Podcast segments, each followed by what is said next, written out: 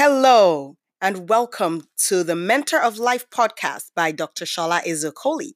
I am Dr. Shola Ezeokoli, your life makeover mentor. With untraditional solutions to age old problems, I help you create what you want in life, health, and relationships. Yes, you can have it all. Today, I'm going to be talking about overwhelm. And this is a very audacious podcast because it's titled Stop Feeling Overwhelmed Once and for All. Yes, yes, you can actually stop feeling overwhelmed, believe it or not, because there's a difference between feeling overwhelmed and being overwhelmed. So, have you ever felt overwhelmed? Of course you have. We all have. And everyone in their life has, you know, felt the overwhelm and, you know, with their circumstances. But the truth is that you don't have to feel that way. Sometimes people think, oh, it's because we have too many tasks and it's because we're too busy and there's so much going on. You have a lot of uh, multiple emergencies sometimes. But the truth is this as you get older, life gets busier. It never gets less busy with challenges, tasks, or emergencies. But um, I think what happens is that we we we we tend to think that you know around the corner somewhere is a life free from busyness and you know just this easy life somewhere where you know i'm never going to be busy i'm just going to sit down and you know things are just going to happen etc but a lot of times you know that doesn't really happen. So instead of looking at the presence or absence of challenges to dictate how we feel, let's look inwards and take it from there. Okay? Um, so I'm going to give you seven steps to banishing overwhelm from your life. And if you do this, you will never feel overwhelmed again. Ha! There you go. Now, number one, Number one, change the way you think. Okay. Feeling overwhelmed is a feeling that can be changed just like any other feeling, like feeling sad or feeling happy or feeling angry.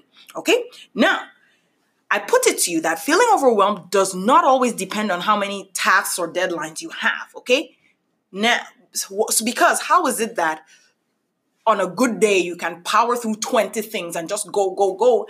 And on another day, you have one thing and this thing just throws you for a loop. And you're like, oh my goodness, I feel overwhelmed, etc., etc. So the first thing I tell people is instead of trying to power through tasks and think that will get rid of the feelings of overwhelm, do this instead.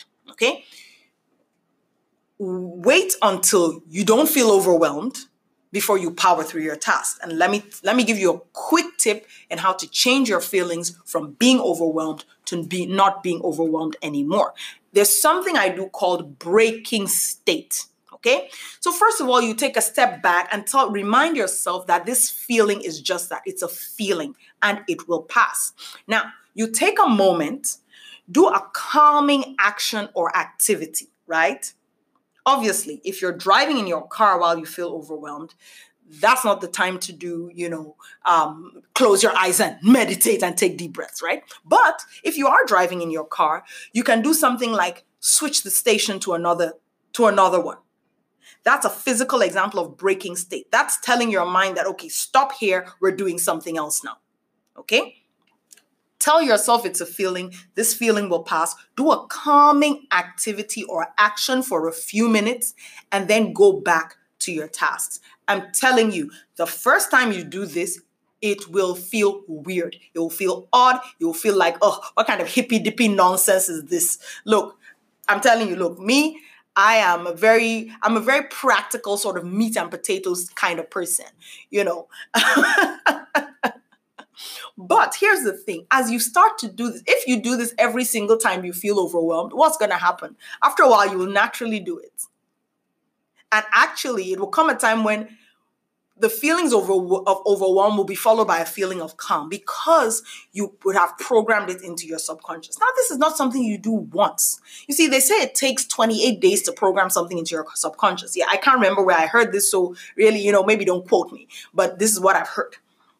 You know, when you start to make a practice of not giving in fully to the feelings of overwhelm, after a while, your mind will not automatically just reach for those, ah, I'm overwhelmed, I can't do this anymore, etc., etc. And the less you focus on those feelings, the less they will have an effect on you. The what you focus on becomes bigger. If you focus on calm, you will get calmer. If you focus on overwhelm, you will get more and more overwhelmed. Remember what I said. This probably has very little to do with the number of tasks you have, but the truth is that overwhelm does not serve you and you'll be best served by learning how to deal with it rather than what usually happens is people get overwhelmed and then they shut down and micro quit. And then they have to start stuff all over again. So um, they they they get uh, into what i call survival mode. So they feel overwhelmed they shut down and then micro quit. And then a few months later like oh well now i feel better. Instead of waiting for the feelings to pass on their own do something about them. And if you remember from our last podcast you have the power over your feelings including feelings of overwhelm okay that's number one number two learn what your triggers are okay what internal external or emotional triggers f- cause feelings of overwhelm in you maybe when your workspace is untidy Maybe it's deadlines. Maybe it's certain people. Okay.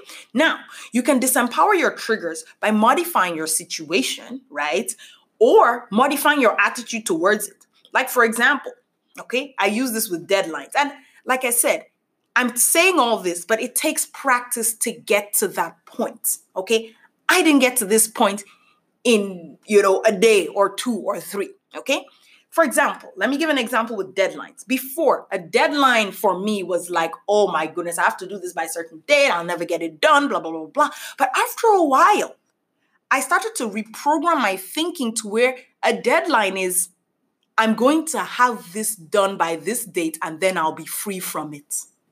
Now, guess what? I love deadlines. When people tell me what, something I have to do, I say, look, give me a deadline give me a deadline and it will be done by then. So now it's like, by the time I do this, I'll be free. By the time I do this, I'll be free. And that's how I have come to see deadlines. So instead of seeing the deadline as a death sentence, I see it as an opportunity to be done with this task and move on. So identify your triggers head on. So knowing what they are, knowing what things make you feel overwhelmed and work on those things. And they're different for everybody. So, you know, this is just an example of my own what would be a trigger for me in the past. Okay? Now, number 3, develop a culture of prayer and meditation. I like to say that prayer is from you to God meditation is from God to you. As you listen to that, they call it the still small voice. Some people call it intuition, subconscious, da, da, da, da, whatever. Meditate on calmness. Okay, make it a practice to have calming activities worked into your day so that you're not constantly running around at a frenetic pace doing things. Frantic, a frantic mind does not serve your life. It's better to be calm when you're calm, you can power through things. When you're calm, you can, you know, things don't become, everything doesn't pile on top of everything and make you feel more overwhelmed. So develop a culture of prayer and meditation. You know, if you open the Bible and type in the word peace, you'll find a lot of things that will come up. You know, um, music. Um, I listen to um, uh, I listen to Pandora, and I'm sure probably Spotify and other um, stations and music uh, apps have these as well. I listen to calming music. I listen to meditation music. I listen to classical music. So develop that culture of being of having a calm having calm and centering activities, which include prayer and meditation. I pray, I meditate, I listen to calming music, but the things that I do, I make a practice of doing those things as opposed to making a practice of running frantically from pillar to post, doing things all the time. Okay? Now, number four, practical things. Get organized. Okay? Use a list, a to do list. Schedule things. Use a calendar. Declutter your space, your room, your office, your mind. The clutter in your life, right, when it reaches a certain critical mass, will make you feel overwhelmed if it's too much, right? plan your life. Of course, plans fall through, right? But you know, if your plans are falling through every single day, then you're just living a life of a crisis manager. Um, you know, you may really need to sort of take a step back and decide, okay, is everything is everything in my life really an emergency? The answer, honestly, most of the time, is no. So get organized. There is no substitute for organization. If you are somebody who is not organized by nature, I guarantee you there is somebody in your life who is. Okay. I tend to be quite organized, but I know people who have this organization thing down, and I have them in my life, and they help me a lot. Get somebody to come, you know, and, you know, sit with you and help you organize some stuff. Talk to your coach if you have one, you know, and if you don't have one, I'm happy to be your coach. Number five, multitask less. Oh my gosh. Yeah. Multitasking is one of the greatest myths of the 21st century, or was it, did it start in the 20th century? I don't know. But when you overly multitask, you spread yourself too thin and you do too little anyway. Look, here's the truth you cannot do two things at the same time. You cannot focus effectively and do two things at the same time. Start one task, finish it, and do another. And instead of multitasking, I heard some one of my friends said this. She talked about task shifting. So shift from one task to another. When you shift to another task, do that task. You may have to even come back to the old task you were doing, but don't try to do both at the same time. Instead of multitasking, task shift. Multitasking is a possible is, is a um, is a popular buzzword, but let me tell you something, it's a lie. You can't do too many things at once. Start thing, start something, finish it, and go on to the next thing. Number six, be effective with the use of your time. You know, organize, organize yourself and organize your time. Um, and um, if you go to my website, sholaezeokoli.com, you will find um, a download where which talks about how you can make effective use of your time, which, if you follow the steps in this download, you will be able to save at least seven to 10 hours per week because I have tried it myself and it works. These are the things that my clients use to have more time for themselves, their families, to pursue their passion, etc. Be effective with the use of your time. You cannot control time, but you can decide how you spend 20 the 24 hours in a way that you don't have to be overwhelmed all the time. If you procrastinate and waste time and leave everything to the last minute, feelings of overwhelm are bound to follow. So, may be effective with the use of your time. Number 7, last but not the least, get help, right? That's another you're going to be hearing me talk about this all the time. Get the help you need. There is no value in trying to be a martyr or a hero just to say, I did it myself. No. Okay, there is no such thing as a self made man or a woman. And, um, you know, get help if you need to. You know, look, I feel overwhelmed all the time. Talk to your coach, your mentor, counselor, therapist, someone who is invested in your progress.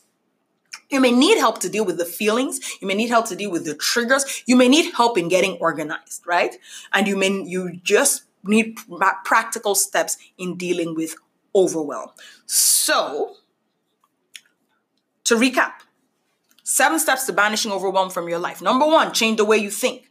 Number 2, learn what your triggers are. Number three, develop a culture of prayer and meditation. Number four, get organized. Number five, multitask less. Number six, use your time effectively. Number seven, get the help that you need.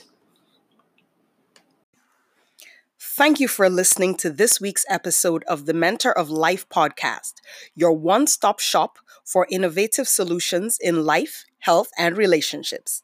My little piece of the internet is sholaezeokoli.com. That's S H O L A E Z E O K O L I.com. There you can find links to my social media pages, sign up to work with me, or invite me to speak at your corporation, conference, or other event. Thank you so very much for listening. Until next time, remember yes, you can have it all.